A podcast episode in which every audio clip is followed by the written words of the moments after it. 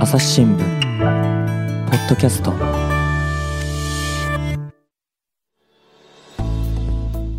朝日新聞の沢田亮です。前回に引き続き東京社会部関口佳代子記者そして日向在宅クリニック山王院長の田代和馬さんをお呼びしてお送りしていこうと思います。お二人ともよろしくお願いいたします。よろしくお願いします。えー、前回、えー、第5波の当時の状況であったりとかを詳しくお話しいただいたんですけども引き続き関口さんの方からインタビューさせていただこうと思います。では関口さんよろしくお願いいたします。よろしくお願いします。よろしくお願いします。すみません。ちょっとあの基本的なお話になってしまうかもしれないんですけれどもあの田代さん普段どんなお仕事をされていてまああのコロナ以外どういうお仕事をされていて、はい、あのそもそもなんでお医者さんになろうかなって思ったのかなっていうちょっと大きい質問なんですけど、はい、お願いします私はあの普段はあのまあ大田区品川区を中心に、えー、往診車に乗ってですね通院することが難しくなった患者さん。具体的にはまあ、心臓がお悪いですとか肝臓が悪いですとかあの認知症ですとかね。それからまあがんのま末期状態で最後の大切な時間をお家で過ごしたいというような方のためにですね往診者でもう回っていくという訪問診療ということをですね仕事にしています。私がまあ医者を目指したのはですね、まあ、正直そのまあ私自身こう人の役に立ちたいという思いはやっぱり純粋にずっと持ってたというところでですねあのまあ、そういった医者医師としてですねそういった社会保険に関わっていけたらなという思いで、まあ、医学部を受験したということになります。もともとあれなんですか？その訪問診療はしようかなっていうのはもうそのその時から思ってたのかそれともどういう段階で私はあの、まあ、宮崎大学を卒業した後はまあ、沖縄県に移動しまして初期研修を行いました、まあ、そこではですね内科コースっていうのに所属しまして特にその中でも、えー、まあ、血液腫瘍内科というところをですね、まあ、専攻しまして、まあ、勉強していたんですけれども沖縄の県立病院で研修したらですねあの、ま研修させてもらった後の、まお礼みたいな感じでですねあの、ま沖縄県立病院の抱える地域医療支援病院というところに派遣されましてそこでま地域よりま濃い地域医療ですとか離島医療なんかをですね、まあにまあ、そういったことにですね携わる機会が多くなりました。そうするとですねなかなかあの自宅にあ自宅から病院に通院できないという方の、まあ、往診とかですね。特に離島にいますと診療所しかないというところですごくその一人の医者が守備範囲広くですね守備範囲をわきまえた上で多様な患者さんに対応しないといけないと。まあ、そういったことを経験しまして、沖縄での研修が一区切りついたあとはですねそこを専門とした在宅医療というところを、まあ、遅延もですね血縁もない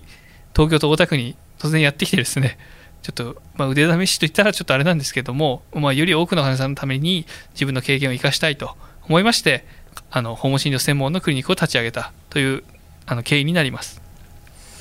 今はそのね先ほどもあのこういう人見てるよっていう話があったかと思うんですけどその年齢層っていうのは何歳から何歳くらいなんですか、まあ、本当にお若い方ですと時期にもいるんですけど 20, 20代という患者さんもいらっしゃったりはするんですけれども、まあ、やはりあの一般的なのはですね、えー、60代以上といいますか特に70代80代に患者さんが集中しています。今はそのまあオミクロンだいぶ広がってきましたけれどもその診療には影響はないような状態なんですか？そうですね。今あの1月12日の段階では我々があのコロナウイルス新型コロナウイルス感染症の患者さんの往診はですねまだあの発生していないと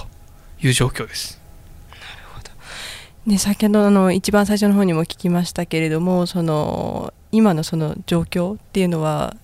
どうご覧になってます？そのスピードは速いなとか重症化はしなさそうなのかどうなのかとかどういうところを今注視して見ていらっしゃるんでしょうか？はい私としては、まあ、あの非常にまあ冷静に事態をですね見極める時期だなと思っています。第5波と違いましてやはり第5波で非常にこの免疫的に脆弱であったワクチンの間に合っていなかった比較的若年層というものがですね今ワクチンで守られているさらに病原性がデルタに比べると低いのではないかというオミクロン株が台頭していて、まあ、その掛け算でですね比較的その我々の往診需要っていうのは伸びないんじゃないかなとはですね今私は見込んではいます。ただ一方でやはりオミクロン株というのは周知のように感染力が非常に強いと言われています。ワクチンを打ってない方もまだまだいらっしゃいます。さらに、えー、第5波の時はワクチンで守られていたご年配の方がですねあのブースター接種がまだなかなか行き届いておりませんので、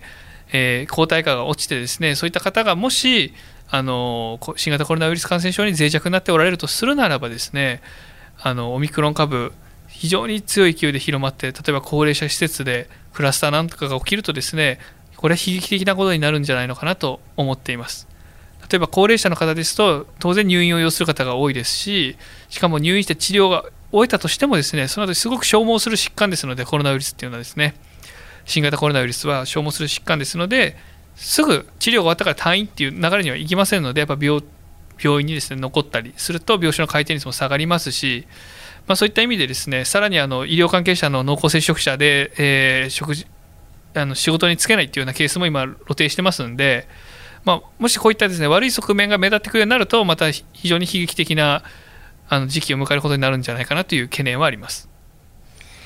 ぱりねそういうその、まあ、感染広げないためっていう取り組み、まあ、ともいろいろ始めて、まあ、12月の25日からあの PCR 検査抗原検査誰でもいつでも無料無症状の人受けられるっていう風になって今日はあのたまたまその結果が公表されてえーと、12月23日から1月2日だったかと思うんですが5万159件中17件陽性の疑いがあったらしくて。そういうふうになんかその市中の人がまあちょっと不安だったら受けに行ける体制っていうのが整ってる整いつつあるっていうのはどういうふうにご覧になってます？やはりまあ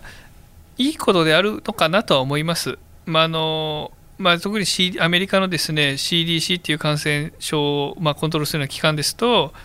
もうテストクアランティンって言いますね。検査と隔離だっていうのが、まあ、感染症新興感染症の対策の基本だと言ったりもしてますし、まあ、まあ、どこまで本当にやるかってところあるんですけども少なくとも自分がコロナウイルスに罹患してるかしてないかってことを知る上で知るのはですねその後の体調の急変を予測したり感染症を広げないような行動を取ったりする意味では非常にあの意義の大きいことかなと思ってます。なるほどやっぱりその、まあ、すごく、ね、自分が注意するというか感染広げないように行動するっていうのはすごく大事なんだなっていうのは改めて思いました。あとですねその、まあ先ほどもお話にありましたがあの第5波の時にパンクした、まあ、保健所業務っていうのを、まあ、少し、まあ、荷を下ろしていこうっていう形であのこれもたまたま今日からなんですけれどもあの都が、えっとまあ、地域のお医者さんにあの保健所が担ってた健康観察の業務っていうのを、まあ、電話だったりとか、まあ、そういうあの陽性って判断された人のところにあの日々どうですか体調どうですかとか体温測ったりとかあの体温聞き取ったりとかそういう業務っていうのをあの地域のお医者さんにやってもらうっていうあの取り組みを始めて今1000機関くらい1000の医療機関がまあ参加をまあしますよっていうふうに言ってはいるんですけれどもそのまあなんていうか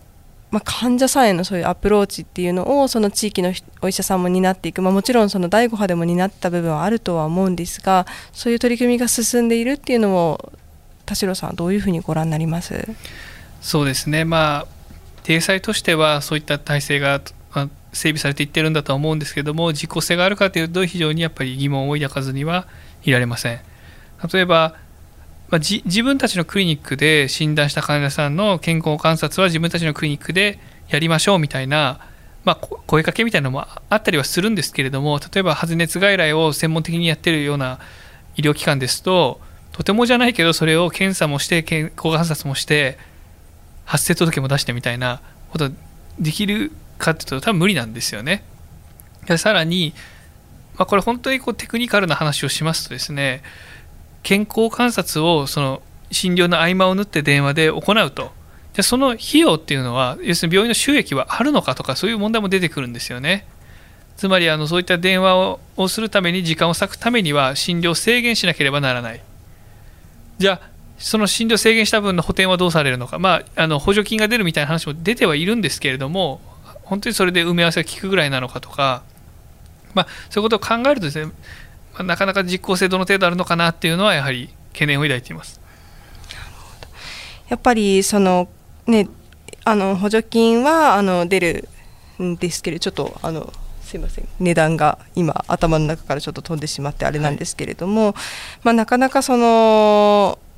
どっちかに専念しなくちゃ難しいというような印象ですかね。そうですね。例えば私は第5波の時はもう完全に通常診療私はやめましてもうコロナ、新型コロナウイルス感染症の方にも全振りしたわけですね。まあ、それでやっとカットでしたんでやはり通常診療しながら1人の医者が地域の要請に応え続けるというのはかなり厳しいことだと思いますんでやはり例えば第6波も第5波のような状況になったとすればですねやはりクリニックの中で誰かがもう完全コロナチームとして起動するとそうするとその人が普段見ていた部分は他のか他の医者が幸せを受けるので、まあ、どこまでねあのできるんだろうなという懸念はありますさらにま第5波の時っていうのは初めてのことなんですよね我々にとっても。でこの波の高さもどれぐらい続くかもよくわからない中でもうただがむしゃらにやり続けたわけです。それはなぜそれができたかってもう情熱としか言いようがないというかもう情熱に背中を押される形で駆け抜けたっていうのがま第5波だったんですけど結果まあそれ駆け抜けた先の光景というか例えば職員のメンタルの疲弊とかそれからかかりつけ患者さんが、ま、もうコロナで怖いみたいになってしまうとかあるいはその新しい患者さんの相談とかも頓挫したりですねもうコロナ見てる病院は怖いですとか、まあ、そういったあのネガティブなインパクトもかなりあるんですよね。だからそれを分かっその全容が分かっちゃってるのでまた同じように情熱だけで動ける医療機関がどの程度あるんだろうっていうのは単純に疑問です。やっぱりその情熱頼みじゃダメだよねっていうお話が取材の中でもあったかと思うんですが、はいぱりそのどどのような体制が望ましいかなっていうのは何か自分の中で図みたいなのはあるんですか、まあ、いくつかありはするんですよね、まあ、ソフト面からハード面まで。であのまあ、いくつか申し上げますと例えばじゃあ地域であの自宅あの自宅療養強化するみたいな話は結構出てますけどじゃあどれぐらいの数の自宅療養者を責任を持ったケアができるのかっていうところまでは分かってない、まあ、病院に行かれるとどれぐらいのコロナ専用病床があるかが分かってないと。自宅で例えば1医療機関あたりうちは何人見れますみたいな目安が全然ないので例えば大田区品川区ですと何合計どれぐらいの医療機関があってそれぞれの医療機関各何人ぐらいずつ見れるのでキャパシティとしては何人か何人ぐらいは責任を持って見れますみたいなのがないので結局多分見る病院見ない病院当然出てきて見る病院に負担が集中するような状況になるんじゃないかなとは思っています。やっぱり第5波の時もその見る病院に集中していたっていうような形だったですかね。まあ、それは多かったと思いますし、まあ、幸いですね、私が所属している大田区の大森医師会っていう、まあ、大田区の医師会はですね、医療機関非常に、まあ、の準備をしてこられていたっていうところもあって協力医療機関が多かったのでそこまで例えばうちのクリニックにすごく負担が集中したってこともなかったんですけどもタクの話を聞くとですね本当にあのどこに頼んでいいかわからないような状況でうちにばっかり話が来てでももう見切れないし断らざるを得なかったケースもほど多かったっていうのは聞いてます。まあ、その他他県でも結構そのお医者さん同士でなんだろう情報共有みたいな自分の件はこうだよみたいな感じで情報共有とかもされてたんですか？やはりあの医師のコミュニティの中では例えば大阪は第4波の時にいわゆる医療崩壊を経験していたので大阪のまあ経験をもとにですね我々にこうした方がいいみたいなアドバイスをくださる先生というのは少なくなかったです。やっぱり、まあ、そういう中であの先ほどのあのお話にもありましたけれどもあのまあ、12月の終わりにあのコロナの経口薬っていうのがあの特例承認されたかと思うんですけれども、はい、これはすごくその状況を劇的に改善されると思いますか？どういうふうに今、はい、まあ、数も限られているということもあるかと思うんですが。はい、今、まあ、あの特例承認されたモルヌピラビルというお薬はですね、まあ、簡単に言うとウイルス体の中にいるウイルスの量を減らすというかそういったですね、まあ、ウイルスをやっつけるっていう意味では根本的な治療選択肢の一つだと思っています。まあ、言うならば抗体カクテル療法みたいなですねウイルスの数を減らす。そういったま効果のある薬です。でそれが在宅という場で処方できるようになっています。つまりあの今までは抗体カクテルにしてもレムデシビルにしても入院しないと使えなかったわけですね。それがま在宅で往診で出せる薬があるというのはこれかなり大きいことだと思っていて例えば、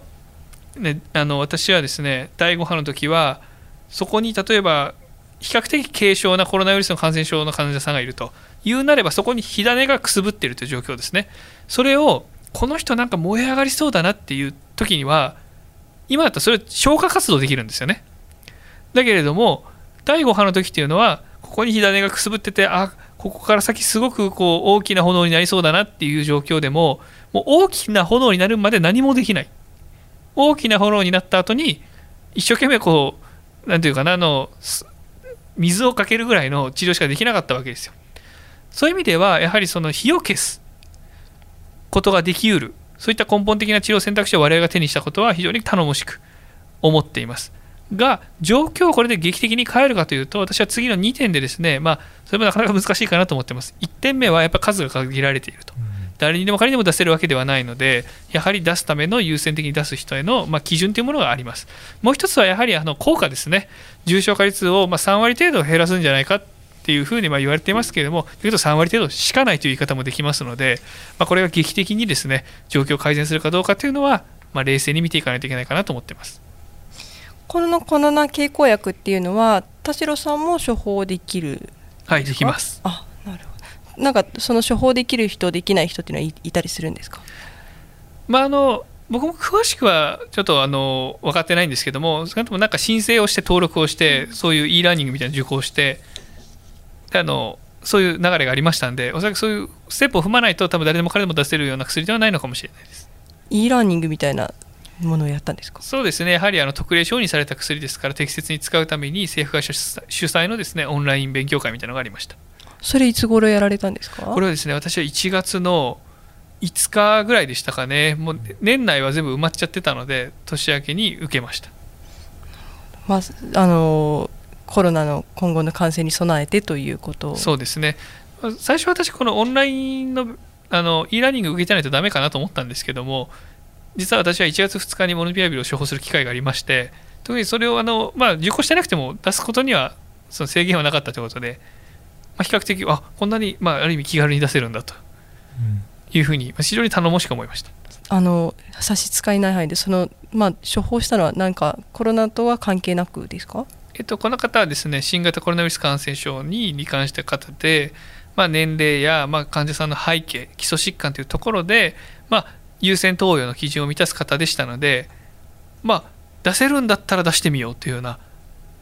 感じでですね、まあ、出させていただいたっていう。それはあの、まあ、うまうまくいったというかあの普通に簡単に簡単というか、うん、何のあの支障もなく処方はできた。そうですね。処方箋を記入しましてその配備している対応している薬局に送りましてその薬剤師さんがご自宅に届けてくれたと。非常にスムーズにいきました。ぱりその患者さんとしてはそのお薬があること、まあ、第5波の時にはすごくあのもう本当にあの取材の中ではあの竹槍を持って戦場に行くようなものだっていうふうにおっしゃったかと思うんですけれども、はいはい、その患者さんのその安心感としても全然違いましたかね？そうですねやはりあのちなんか治療が始まっているというのはいわゆる対症療法じゃなくて根本的な治療が始まっているっていうのは非常に安心感をもたらしたと思います。やっぱりそのあのご自身の心持ちとしても全然違いますか？なんかあの第5波の時だと本当すいません入院させられなくてごめんなさいっていうことですごく精神的にもきつかったっていうふうにおっしゃってましたけれども。そうですね。まああの実はですねこの薬はですね今のところ重症度に応じて出せる患者さん出せない患者さんというのがいまして、まあ、第5波の時に本当にこう入院させたかったけど入院させられなかったようなもう炎上している方にはですね実はこれ出せないんですねこの薬は。ですから、まあ、そういった患者さんに切り札となり得るかというと、まあ、正直そうではないんですが、そうなりそうな患者さんに早期にこう出していってそうなる可能そうなってしまう患者さんを3割減らせるとすればですねこれかなり大きなことであると感じています。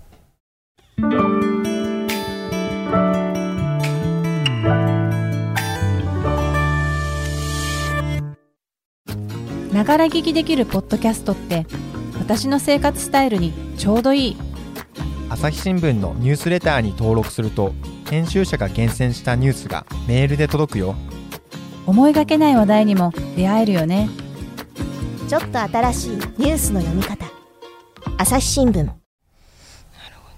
ぱりまあねその東京都とかもこの頃あのまあオミクロンっていうのがなかなかそのまあ重症化はそれほどしないんじゃないかっていうことであのまあ在宅とかその施設療養とかにあの重点を置いて、まあ、いろいろその、まあ、準備を進めているというふうな話をしていてですね、まあ、でもあの、まあ、安心してその、まあ、自宅で、まあ、待待機というか自宅にいたりとかその宿泊するためにはやっぱり何がすごく重要というかその後方の医療機関の話とかどういうふうに今ご覧になってます？はい、やはりあの今関口さんがおっしゃったようにですね後ろ盾があるというその安心感が我々地域の医療機関には必要かなと思います。つまり現場で悪くなっていった時に速やかに受け入れてくれる病床が控えている。そういった後ろ盾がないとですね結局悪くなったとしてもそれ以上どうすることもなくなって厳しい話をしないといけないっていうようなそそういうそんなの、ね、医者を志した人間がやりたがるわけないですので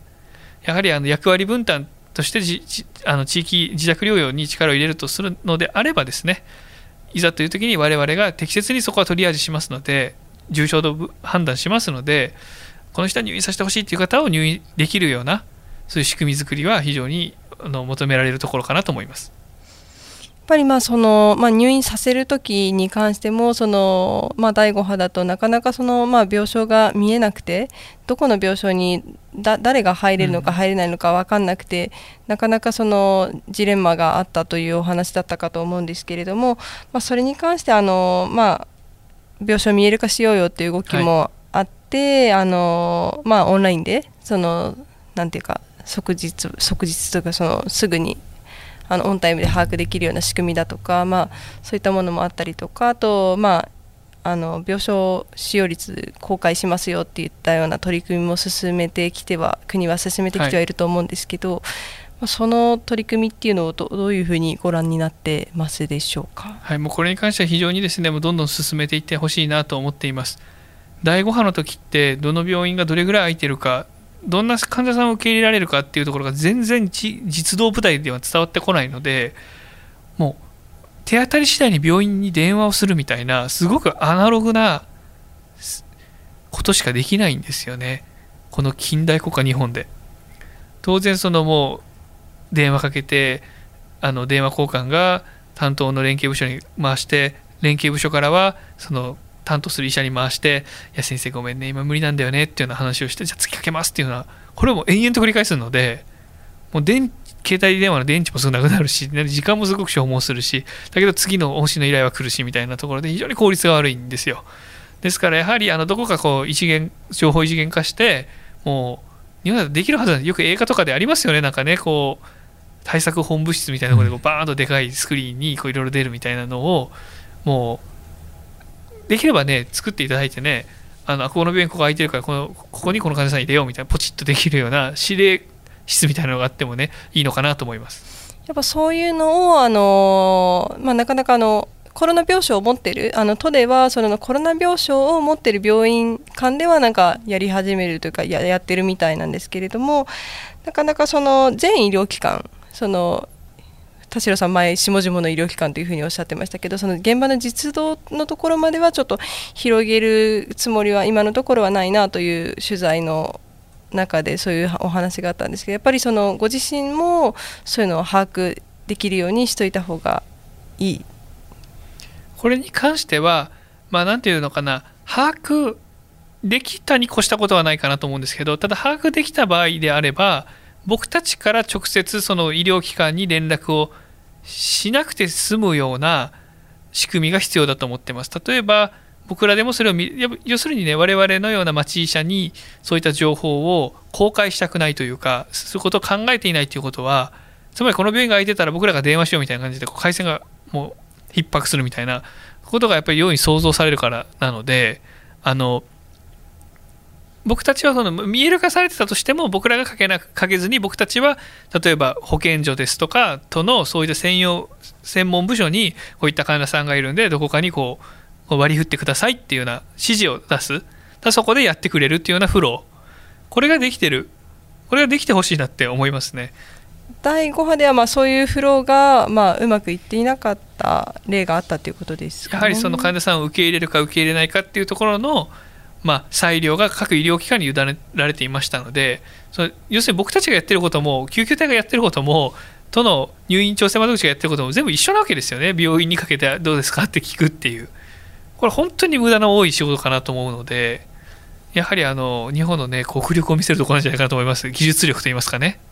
そうですよね。やっぱり、まあ、その安心して入院できるっていう体制が整えられてこそのやっぱり自宅療養だったりっていうことに尽きるという。そうですね。本当にやっぱ自宅療養を進めるのであればあの国が推進するのであればやっぱり自宅で収まりきれなくなった方々をやっぱりこう受け入れる。そういった後ろ盾後方医療機関を準備していくことは必須だと思いますし私が冒頭申し上げましたように我々は自分の守備範囲をわきまえたわきまえたその中で我々のできる医療をやる。これが責任を持った医療だと思ってるわけですね。だから僕たちが僕らも医者としての教授がありますから地域の町医者としての教授がありますのでここまでは僕らが見てると。でも僕らがもうこれじゃ見れないと判断したからそこは信じて病院としては受け取って止めてほしいと。逆に言うとあのなんとかクリニックからはすぐ紹介されてくるよね。こんなの紹介してこられても困るよねっていうんじゃなくて僕たちが紹介する患者さんはあ日向から紹介されてくる患者さんは本物だからもう早くどこかに調整しようっていう風な印象をですね。どの医療機関町医者がですねこのちゃんとこう持ってもらえるような適切なトリアージをして。でそれを信じた信頼関係に基づく病院調整をどこか司令塔みたいなところがやると。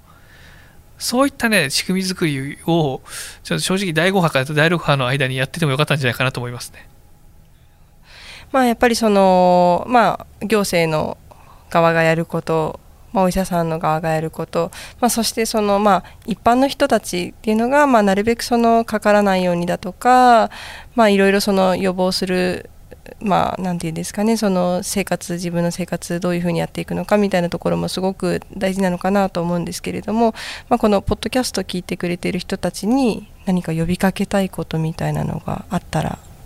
伺ってもいいですか？はい。多分若い人が多いと思います。はい。あの私はですねあくまで新しい新種の株が出たとか1日あたり何千人の患者が出たとかそういった事実の一部で、まあ、そのエモーショナルに反応することはですね、まあ、避けたいと次回の意味を込めてそう思っています。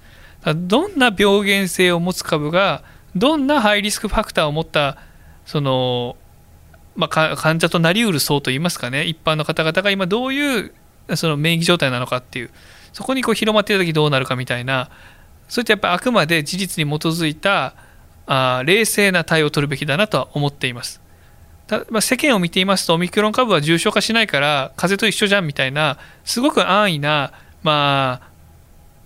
声がですね飛び交ってたりするわけ。で私はそれもそれでかなり懸念を持ってるんですね。僕は過剰に例えばもう外を出歩くなとか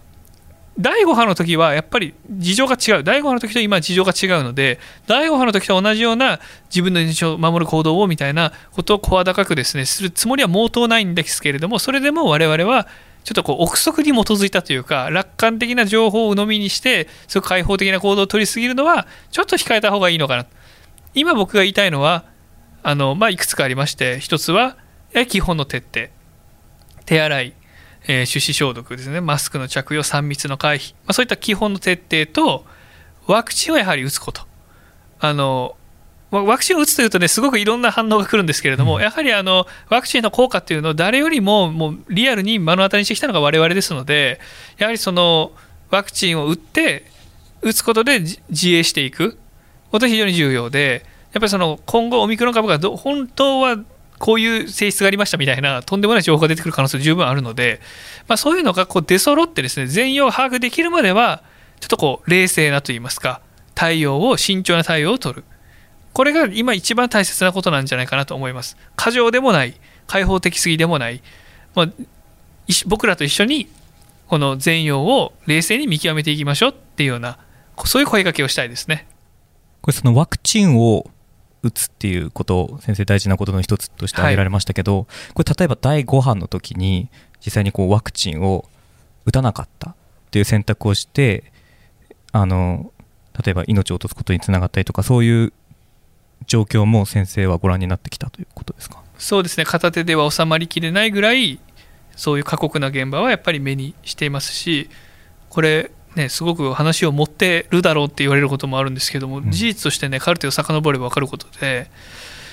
やはり神田さんがですねあの、まあ、すごく突拍子もない情報をやっぱり信じてしまう気持ちは分かります。それで打たずにこんなに悪くなると思わなかった、もう元気になって帰ってきたら打ちたいって言って入院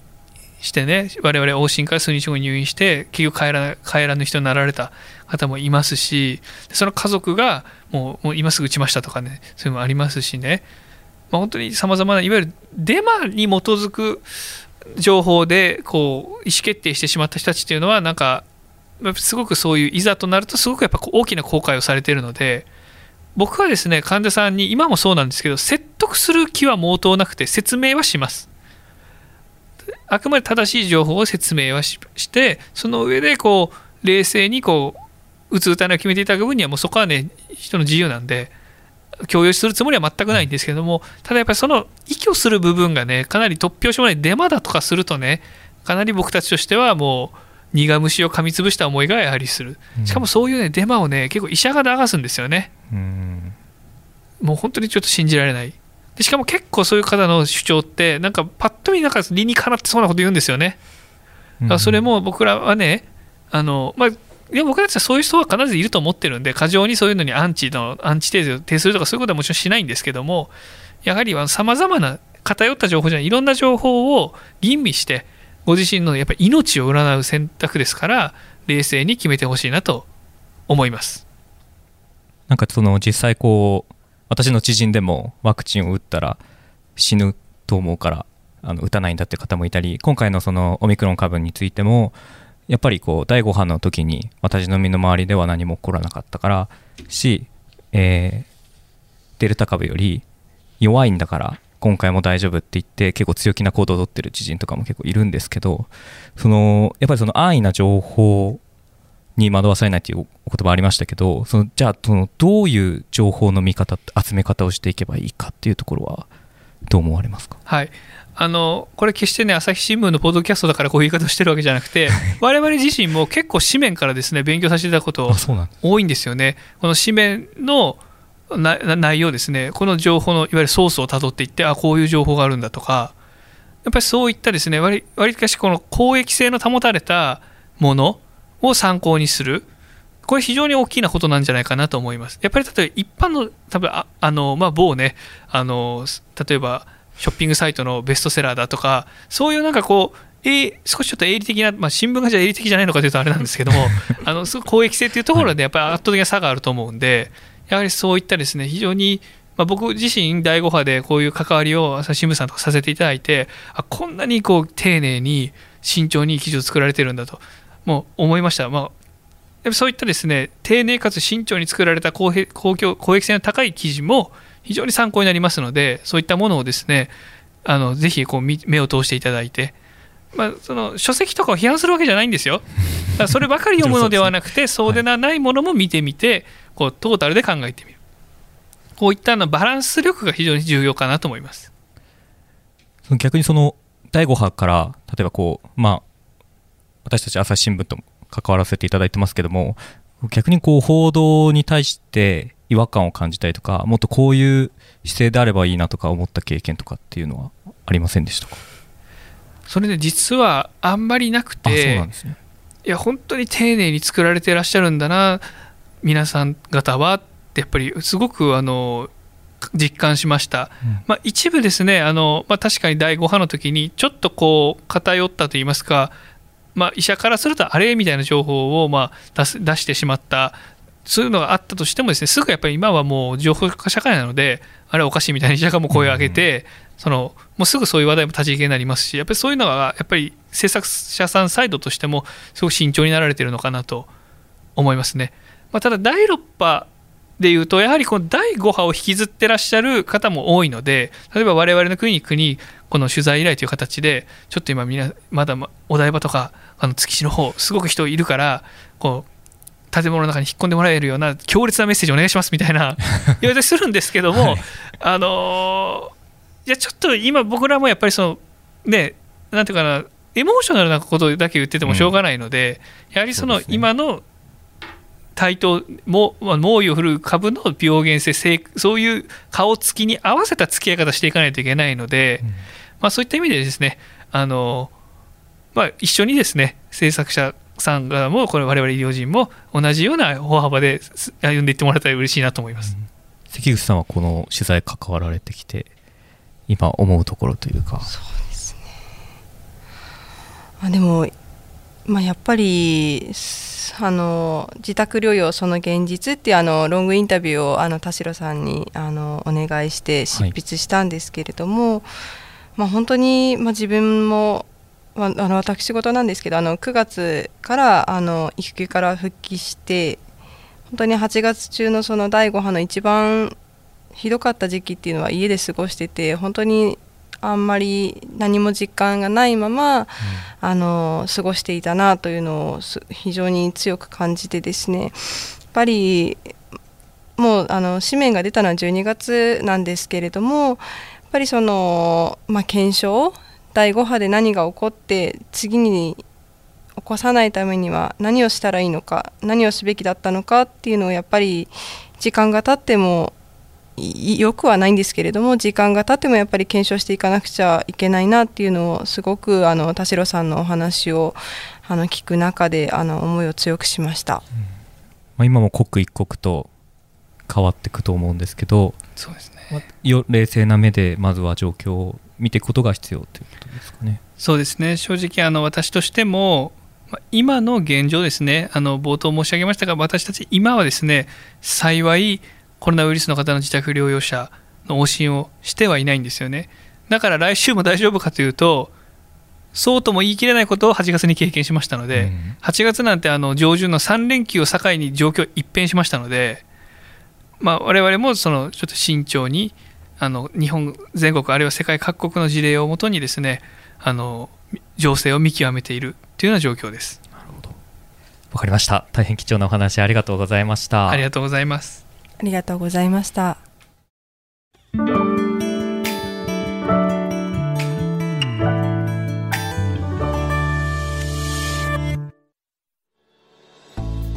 はい。訪問診療医の田代和馬さんをゲストにお送りいたしました。さて、田代さん、あの、ブログなどでも発信しているということで、改めて告知いただければなと思うんですけれども。ありがとうございます。まあ、私はあの訪問診療医として、まあ、どうしてもコロナのイメージが非常に強くついちゃったんですけれども、はい、まあ、そうではなくて、まあ、在宅で療養されるあらゆる疾患で在宅療養される方の幅広い支援というのに関わらせていただいてますので、まあ、在宅療養在宅介護などでお悩みの方はですねごきら、うん、あのぜひね気軽にですね相談していただけたらなと思っています。はいそのホームページのリンクも概要欄に貼ろうと思うんですがもう一つ、えーと、今回の田代さんのインタビューの記事もあるということですね関口さん。はい、えっ、とですね、あの12月16日去年のお話になってしまうんですけれども、はい、あのロングインタビューというのをあのやらせていただいてですね、はい、あの自宅療養その現実というあの今回ご出演いただいた田代さんにあのまあ第5波のことをいろいろ語っていただいたインタビューを掲載しましたので、あの読んでいただけたら嬉しく思います。はい、こちらも概要欄の方にリンクを貼らせていただこうと思います。えー、まだ状況刻一刻と変わっていく中ですが皆さん体に気をつけてやっていこうと思いますので。ありがとうございます、はい。えー、お忙しい中ありがとうございました。田代さんそして関口さんでした。ありがとうございました。ありがとうございました。朝日新聞ポッドキャスト朝日新聞の真田亮がお送りしました。それではまたお会いしましょう。この番組ではリスナーの皆様からのご意見ご感想を募集しています概要欄の投稿フォームからぜひお寄せください。ツイッターやメールでも受け付けています。ツイッターでは番組情報を随時紹介しています。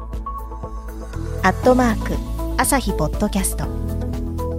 朝日新聞ポッドキャストで検索してみてください。